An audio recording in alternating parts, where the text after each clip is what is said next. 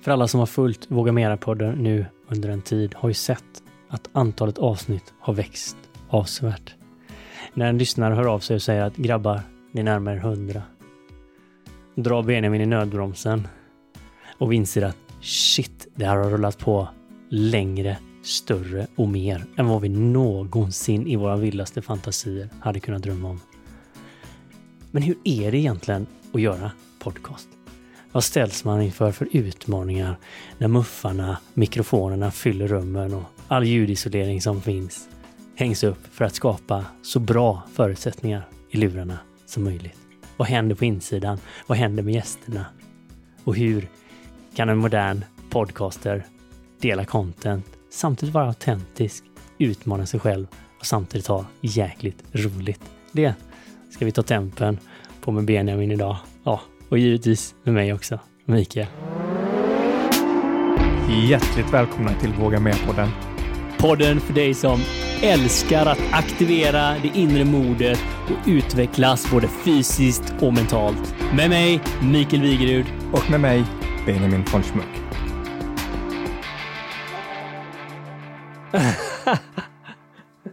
det tog ett tag innan jag förstod vad du sa faktiskt. Uh, ja, det är sant. Vi brukar ju introducera gästerna för att de som sitter ute i bilarna, båtarna, helikoptrarna, på vägarna, flygplanen, tågen, överallt där alla vågar mera lyssnare befinner sig. Ja, vi har haft så många personer med på den så att det är svårt uh, att nämna alla uh, tänkbara ställen. Hund i lie höll jag på att säga, men vad heter det? Man har hund i, i sånt där springkopp. Ja, hur som helst, jag tror vi fattat poängen. Ja, det, det, är ju vissa lyssnare som kommer med det ibland och faktiskt säger så här, ah, men det är så jäkla kul också. Eh, att jag lyssnar på Våga Mera är ju för att lära känna er och lära känna budskapet till grann. Och nu är det ju så här att en lyssnare har ju pekat lite mot vad som håller på att hända nu. Så eh, Jessica har ju sagt så här, men hallå grabbar. Ni närmar er 100 avsnitt. Och det känns ju för det första nästintill helt orimligt Benjamin ju innan vi satte på mickarna så pratade vi lite grann när vi började och då sa du Mikael, ja men vi är väl uppe i två år. Efter vi räknar på det, vi är nästan uppe i fyra års poddande och vi vet att vi har ju en hel del lyssnare som har varit med oss sedan början. Ja, och det är fantastiskt alltså. Vi får bara börja med att säga tack. Ja, stort tack. Jag läste lite grann på våra reviews eh, som vi har på Spotify, så himla fina ord.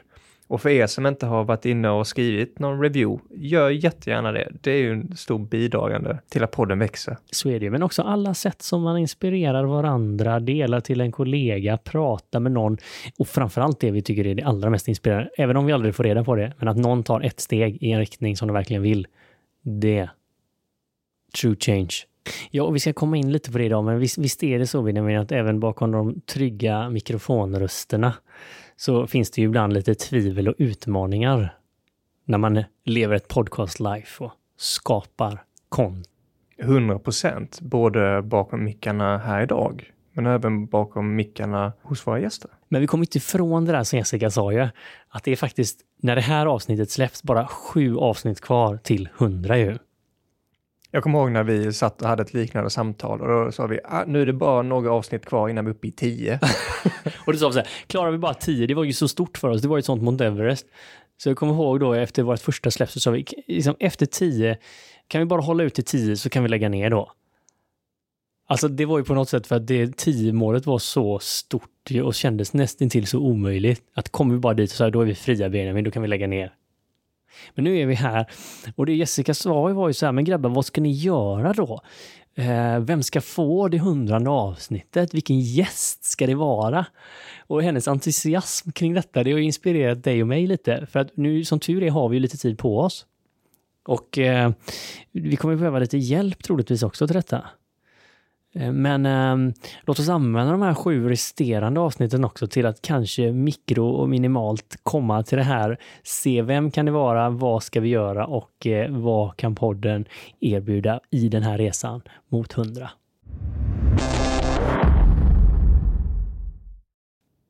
Jag minns det så väl. 2019 i Texas så står jag på en parkeringsplats eh, och det småduggar lite grann hade haft ett fantastiskt kundmöte. Men jag behövde snacka av mig lite. Jag ringer hem till Sverige. Jag har inte riktigt tänkt på att det är en viss typ av tidsskillnad. Och på andra sidan är det en yrvaken Mikael som svarar. kommer ihåg att vi pratade ganska länge om ledarskap och personlig utveckling och ja, allt kommer jag inte ihåg, för det var ett, ett sånt här samtal som man kommer ihåg känslan med en temat. Det var första gången Mikael eh, sa, eh, vi borde göra någonting av det här. Vi borde göra någonting med de här samtalen. Men där på parkeringsplatsen, det duggande regnet, hade jag tankar på annat. Hemma i Sverige igen var Mikael iväg. Det är ju intressant hur resor kan förändra saker och ting. Eh, både den som reser men också förändra saker när man kommer hem. Och jag måste börja med att backa bandet till det här samtalet när du stod där på andra sidan Atlanten. Och eh, ja, det var tidigt för mig och jag minns inte exakt om du väckte mig, men jag minns att jag var lite ringrostig i början. Men sen så väckte du någonting inom mig. Det hade funnits en längtan länge att liksom få ut en podd, att hitta ett forum att prata, att kunna inspirera både sig själv och andra. Jag kommer ihåg att min passion började elda igång liksom i full kraft här. Och samtidigt då så hade jag en liten egen utmaning att många gånger har jag liksom väldigt snabbt velat att allting ska hända. Och priset är det kanske inte riktigt alltid gett liksom, omgivningen chans att hänga med. Och här tänkte jag så här. Jag började trycka på och jag kände att du och jag var överens, men så märkte jag en mikroglid och så kände jag så här, Mikael, du kanske måste ge Benjamin lite tid. Han kanske inte riktigt är redo nu, du kan inte forcera in detta nu. Jag försökte ta några djupandning, sakta ner och tänkte, okej. Okay. Sen går ju månaderna och ingen Benjamin kommer tillbaka. Så tänkte jag så här, okej, okay, det kanske inte var menat då. Han kanske faktiskt inte var så intresserad som han tänkte. Så då stack jag till Indien, eh, tänkte på annat. Eh, han väl nästan började känna att den här idén fejdade ut. Varpå det ringer i telefonen en gång och då kommer en sån sjuk dedication liksom. Mikael? Ja? Du? Det där med podden? Jag fick liksom leta lite i arkivet. Ja, just det, det där med podden ja. Du? Det är dags nu. Nu kör vi. Den här resan för nästan fyra år sedan när vi började och vad man är idag. Det är svårt ibland att, eh, att, att se den här stora förändringen du har gjort i mitt liv och för dig också, Mikael. Jag menar, du har precis blivit VD när detta skedde. Jag var gröngöling på storbolag och jag tycker det är så fint hur man har kunnat växa under de här åren, både som person eh, men också som podcaster. Ja, ja, det är ju det som är det coola när de kan eh, gå hand i hand, egentligen vad man än gör. Och hur man måste ha tillit. Alltså det har varit för mig väldigt mycket att ha tillit till processen. Precis som där i startskottet när jag verkligen fick testa detta då. Hur jag i Indien har tränat så att man, om något är menat att hända så kommer det hända. Om du gör de stegen som du känner att du behöver göra och samtidigt har 100% tillit till processen. Och här har jag alltid haft ett tvivel. Jag har alltid försökt pusha och forcera. Men det var så fint när jag ställde den här frågan till dig och försökte hålla mitt mod uppe, men det höll i sex månader. men när samtalet kom med din övertygelse kände jag bara så här, ja men det är ju så. Och det är så sjukt inspirerande och egentligen varit under hela den här resan. Om det är menat att hända så kommer det att hända om man inte håller sig själv eller det som vill hända tillbaka. Vi många inklusive mig, har burit mycket tvivel av det i hela mitt liv. Liksom, jag har blivit extremt utmanad av detta i Indien, att det är en felaktigt antagande jag har gjort. Och nu när jag börjar applicera det och testa det i mitt liv och kan använda det här som exempel då, hur det visar sig, man sår ett frö, man gör det man behöver göra, när tiden är inne kommer det hända. Det är lätt att gå in på Apple Podcast eller Spotify och söka lite grann och sätta igång en podd eller man kanske går över på lite musik eller så hittar man eh, någonting på P3 eller såklart så hittar man ju Våga Mer. Men det finns någonting bakom allt det där. Det finns eh, väldigt mycket mer än det som bara är ljud. Alltså det händer ju väldigt mycket bakom kulisserna och ibland så skojar vi så här, vi skulle vilja ta med er alla bakom kulisserna på mötena, maten, skratten, gråten, förtvivlan. Hade du någonsin kunnat tänka dig att alla de här mötena och allt jobb som ligger bakom en podd, att det fanns när vi började detta? Nej men aldrig och det har blivit en sån ödmjukhet. Det är så lätt man har åsikter på någon som eh, skapar content på Instagram eller har en YouTube-kanal eller så. Men den, man förstår ju nu vilken, vilken dedication, hur säger man på svenska? Hur mycket jobb det tar. Ja, men alltså hur mycket, typ, vilken inställning du måste ha, hur mycket du måste sätta åt sidan. Det är ju lite som att vara en idrottsstjärna och vara en YouTuber. Vi, vi gör ju varannan vecka släpp och det har ju, kräver ju helt sin sak. Men det finns ju många som släpper väldigt fint material väldigt ofta, så det är liksom hatten av till dem. Och eh, om man någon gång hamnar i att man är lite vet, så här, åsikter eller nedvärderande sånt, tänk att det är någon som faktiskt anstränger sig för att skapa någonting. Och det är något visst speciellt med att eh, trycka på den där röda knappen. Det är något som vi har reflekterat över på många olika sätt, både inom oss själva men också inom andra. Men det är ju ett intressant fenomen vad en mikrofon kan åstadkomma med en människa. Att det är så lätt att det blir en kollaps ju så fort man trycker på räck. Att det blir en sån, att det triggar idén om vad som kan hända när inspelningsknappen trycks in kan ändra hela rummet. Alltså ibland har vi ju suttit med människor, pratat med en person innan, tryckt på räck och så undrar man om det kommit in en ny person. Ja, eller vart tog gästen vägen någonstans? Nej, men det, det... Inga namn nämnda, men Nej. även med proffs ju, rutinerade. En, en typisk grej som händer när man trycker på räck, det är att det går från att för vi har ju lite försnack innan, som vi haft idag, men som man har när man tar en kopp kaffe, för att man vill mjuka upp stämningen lite grann. Men det, att trycka på den här inspelningsknappen och har en viss tendens ibland att göra det som en arbetsintervju. Ja, men det är en väldigt bra liknelse just att man kommer in till chefen helt plötsligt. Man sitter och kanske snackar med någon på utsidan och sen välkommen Benjamin, öppnar sig dörren och så går man in. Men det är inte alltid så att det egentligen är så himla allvarligt bara för att rekordknappen är igång. Men att det händer samma sak. Att man börjar ändra tonläge, man börjar formulera sig. Ofta tycker jag vi ser, och man kan uppleva kanske i sig själv också ibland, att man kan glida från att vara närvarande till upp i tankarna. Att jag börjar tänka, försöker tänka snabbare än jag pratar. Låter detta som jag säger bra? Hur kan detta tolkas? Kan det tolkas fel? jag är tillräckligt bra marknadsföring för det jag säljer eller det jag släpper. En miljard tankar som kan komma. Och där vill vi ju såklart med podden eh, själva utvecklas till att vara mer autentiska. Det är någonting jag själv jobbar på. Vi fick en jättefin kommentar från en lyssnare faktiskt eh, bara för två dagar sedan. Eh, jag saknar ert försnack.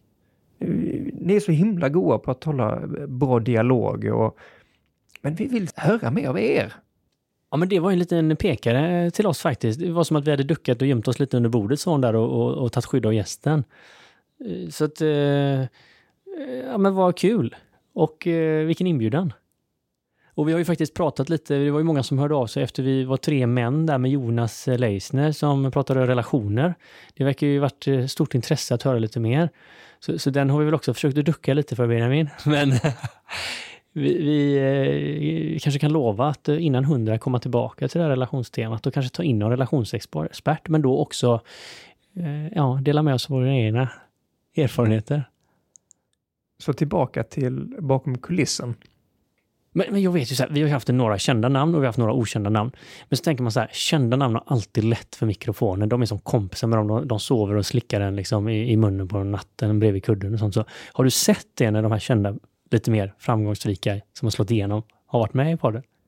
Jag glömmer aldrig när vi eh, satt i bilen på väg till eh, huvudstaden.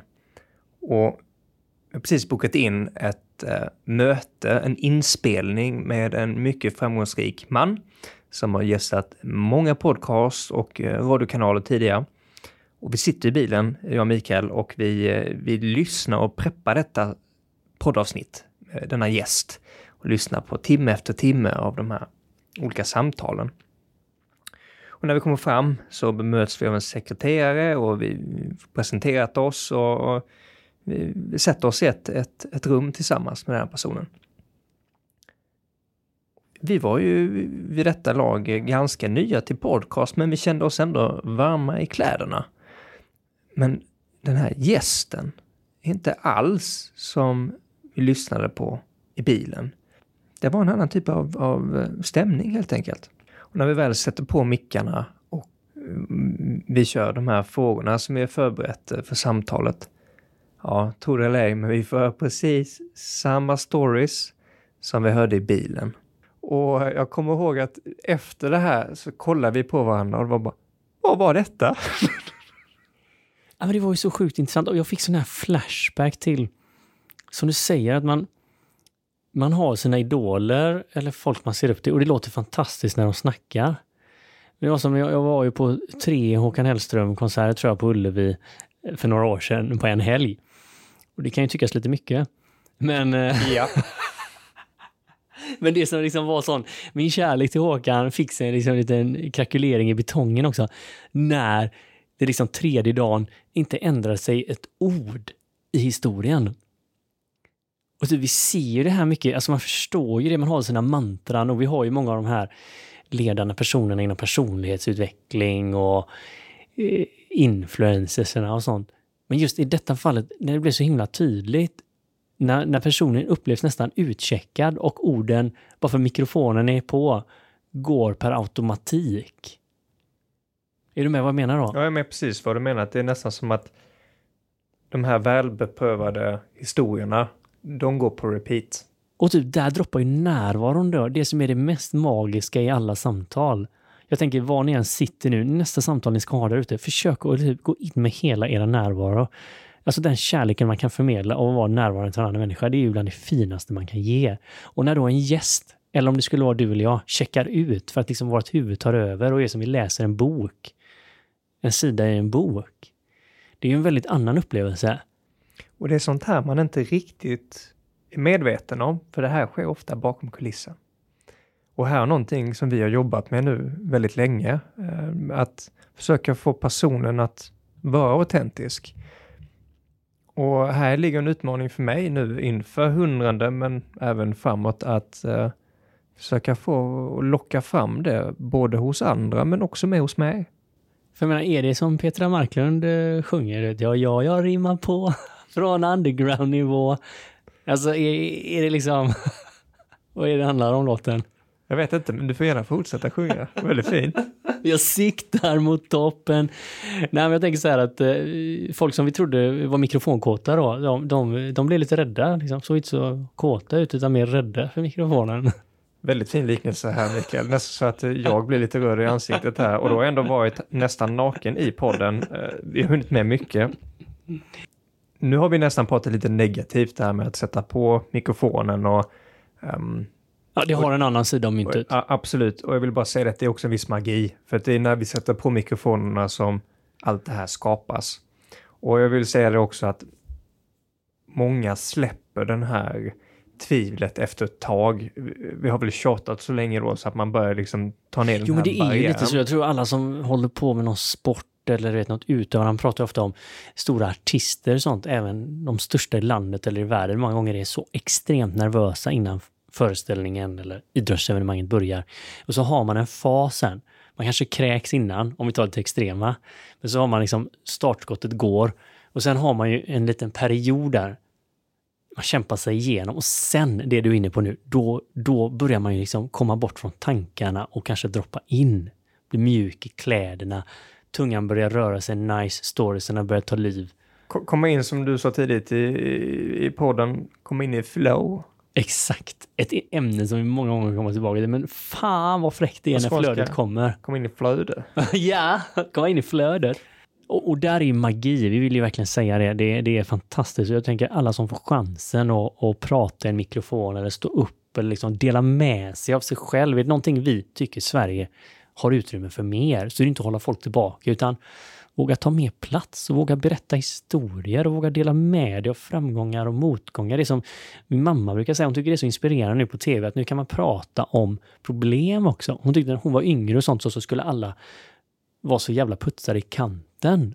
Alla liv var så bra och sånt så, men man hör ju nu när alla kändisar sitter på slotten och sånt så att det är ju katastrof överallt. Det har blivit en trend det också. Ja, men och det är väl liksom, liksom lättsamhet i det om, om man själv tycker att ens liv har haft stora utmaningar och man undrar varför man valde de föräldrarna man gjorde eller man undrar varför gick det så här snett eller varför fick jag den här oturen eller liksom en miljard olika grejer som folk hände. Att liksom, här har varit massa alkohol inblandat eller här har varit dittan och rattan. Att folk kan prata om det nu. Att det finns en viss liksom, frihet i det.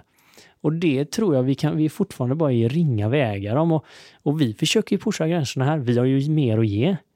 Men, men att man inte tar bort den essensen bara för att en mikrofon kommer på. Och det är ju där vissa har, men som vi också sett, någonting man faktiskt aktivt får träna. Och det är ju om man är där ute nu och känner att, ja men fan, de är så jävla grymma. Man ser någon göra något fantastiskt grymt. Det är inte att de har gått upp och gjort det för första gången, utan de har ju faktiskt kommit upp på hästen igen, trillat av, klivit upp på hästen, trillat av, klivit upp på hästen.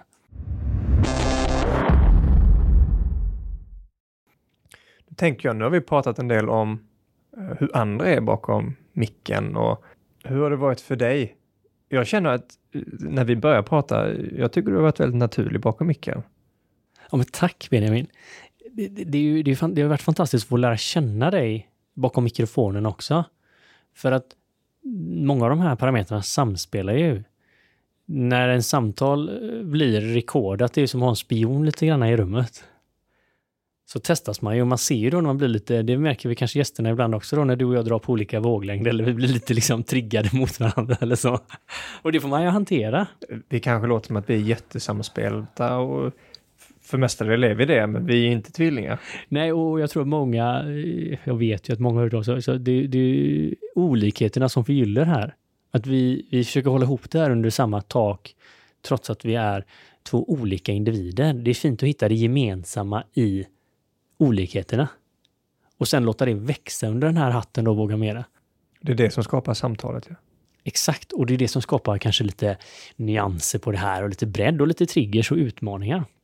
Och det har väl varit en viktig del. Alltså under de här åren har jag själv varit på en mycket intressant förändringsresa som jag hade sparkat igång ett par år innan. Men det är skillnad att sparka igång någonting och typ ändra allting. Skriva om koden i varenda cell i hela kroppen liksom och bryta upp och sälja allt och flytta, lämna allt och aldrig veta om jag skulle komma tillbaka. Till att komma tillbaka, stå lite stadigare på ett ställe och också då till exempel ta på sig ett sånt här projekt om att jag ska varannan vecka se till att det kommer upp ett nytt jag, poddavsnitt. Jag har inte tänkt på det faktiskt, eh, för nu när du säger det. Vi körde ju till och med varje eh, vecka i början. Och hur, hur var det att, att så pass tidigt efter det här yogan och ditt break egentligen börja prata om det i podden? För du hade liksom inte ett, två år att marinera det och välja vad som var bra och inte bra, utan vi körde ju ganska så direkt. Ja, det var skitläskigt. Det hände ju så extremt mycket läskiga saker samtidigt, varav det här var en. Jag visste inte riktigt vem jag var, jag visste inte vem den nya Mikael var. Jag uh, försökte hitta mig själv mellan den gamla och den nya. Jag hade ju kodat om extremt mycket saker. Sålt alla dina skjortor? Jag sålt mina typ 85 skjortor. Nej, sålt, jag hade gett dem till Stadsmissionen. Men också det här, samtidigt så fick jag ju min lägenhet som jag hade råkat köpa från ashramet där två år innan den här nyproduktionen kändes ju fruktansvärt att liksom eh, behöva ta lån och gå och köpa möbler och sånt. Jag hade varit en sån sjukt free spirit. Jag har bara haft min resväska nästan i två år. Varit hemma och bott lite på Björke hos farsan och stuckit ut. Och, och liksom det här att typ ha en plats och ta på sig långsiktiga projekt då som en podd. Som tio avsnitt. ja, det var ju det. Tio avsnitt var ju bara orimligt långt fram i tiden. Jag tyckte mer än en vecka kändes lite för långt att planera just då. Var du sårbar? Ab absolut. absolut. Det här var en väldigt sårbar tid.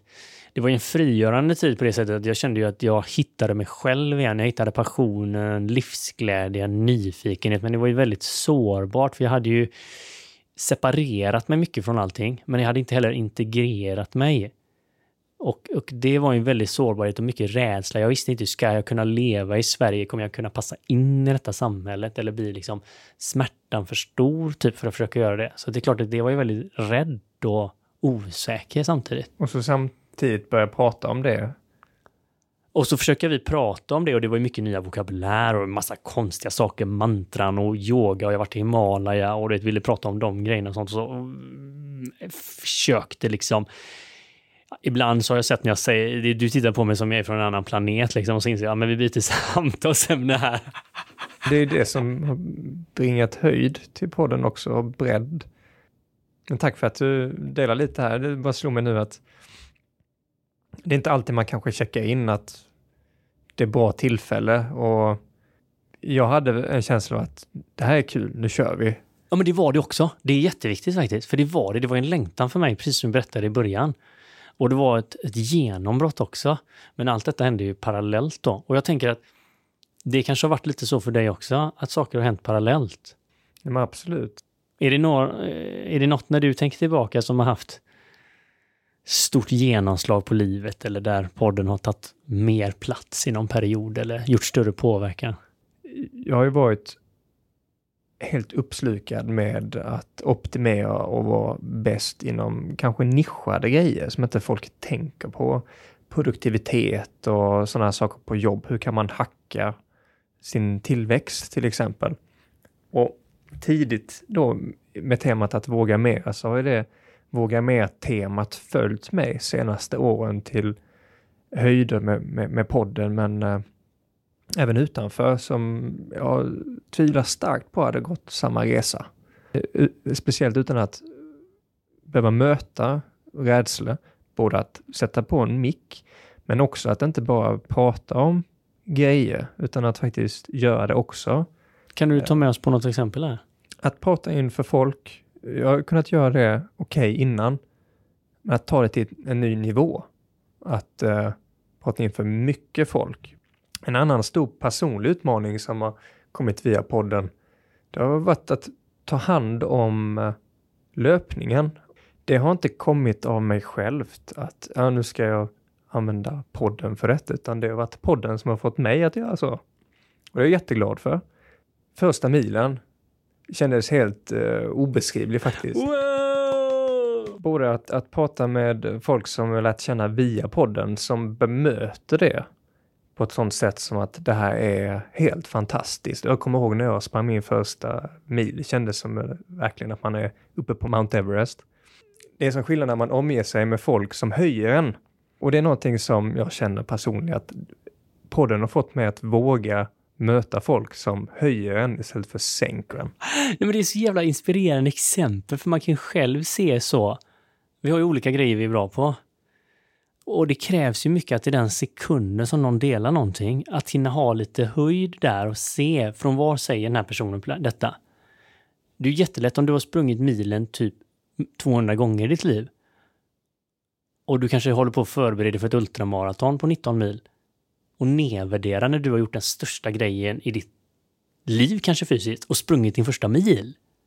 Bara, fan, jag ska springa 19 mil på lördag, vad, vad är det? Liksom? Men där har vi ett val. Typ den här personen som då sa till dig Helvete vad grym du är Benjamin, grattis! Jag minns när jag gjorde min första också typ, det var Mount Everest. Så vill vi ju kunna möta människor. Det är ju att få fira där man är. Nu är det fortfarande en elefant i rummet. Och det är ju vad ska vi göra på hundrade avsnittet? Ja, det ska, det ska bli sjukt kul och det var ju en lyssnare som satte igång den här 100-processen och den gillar vi ju. Alltså jag är lite personliga grejer. Det här avsnittet kommer ju precis innan jag ska ut och långspringa i Göteborg. Så på söndag smäller det ju Göteborg Marathon. Det blir ju väldigt spännande i år. Och är det några lyssnare som är ute längs med banan så, så släng iväg ett PM så ska jag hålla lite extra öga efter er. Och ni som har svårt att hitta Mikael, Mikael kommer skriva våga i pannan. Eller? Jajamän, ja. jajamän. Och, och sen, jag vet ju det är många som har frågat om Indien och sånt, så jag ska säga detta också. För jag kommer ju att ta med mig en liten grupp av, av äh, människor till Indien i november och det ska jag prata lite mer om. Men, men det har precis eh, kommit ut nu en liten möjlighet för att åka 13 dagar till Himalaya och få vara med på en äh, ja, men, livsutvecklande och inspirerande resa där med eh, en yogafestival och eh, lite autentiska besök i den här magiska miljön. Mm, spännande. Här finns mycket, mycket idéer inför hundrade avsnittet. Men som den här tjejen sa då, så sa hon så här, vem ska få det hundrade avsnittet? Vilken gäst? Stå på önskelistan om ni fick välja helt fritt. Och den frågan vill vi väl låta darra lite där ute i hörlurarna och bilarna och stereoapparaterna. Mm. Om ni fick önska vem som helst i Våga Med, vem skulle det vara då? Jag har ju, eh, jag har en önskegäst just nu. Jag har ju många egentligen. Ja, det har vi ju alltid.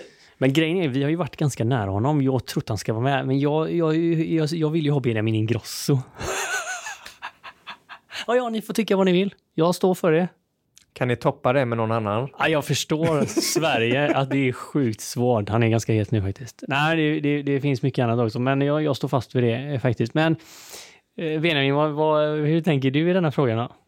Den vill jag tänka på, men jag vill ge ett annat förslag också. I ren och skär våga med anda så är det inte bara om gästen, utan det är också om utmaningarna som vi får här. Och jag har ju fortfarande inte tackat nej till någon utmaning. Den kanske kommer någon dag. Så det kan ju vara så här, om det finns någon utmaning där ni tycker att podden ska ta sig an, och det inkluderar er lyssnare också, så är det också någonting som eh, kan vara aktuellt för avsnitt 100. Och just nu så pågår redan en utmaning. Det finns utrymme för fler. Och den här utmaningen som pågår just nu kommer ni snart få höra innan det hundrade avsnittet. Vi kan ge en liten teaser där, va, så att folk kan börja om de vill vara med på den. För det är verkligen en livsförändrande sak. Och vi har haft Rasmus ju, som har gett en riktigt grym introduktion till fötter. Och någonstans där, Benjamin, kan man få en ledtråd hur man kan uppgradera livet genom att aktivera vissa delar av kroppen. Stort tack till dig som lyssnar, som hjälper Våga Mer-podden att växa och nå ut via de sociala kanalerna. Vi har ingenting utan er lyssnare och både från mig och från Mikael så skickar vi ett stort Våga Mera så hörs vi igen i lurarna nästa avsnitt.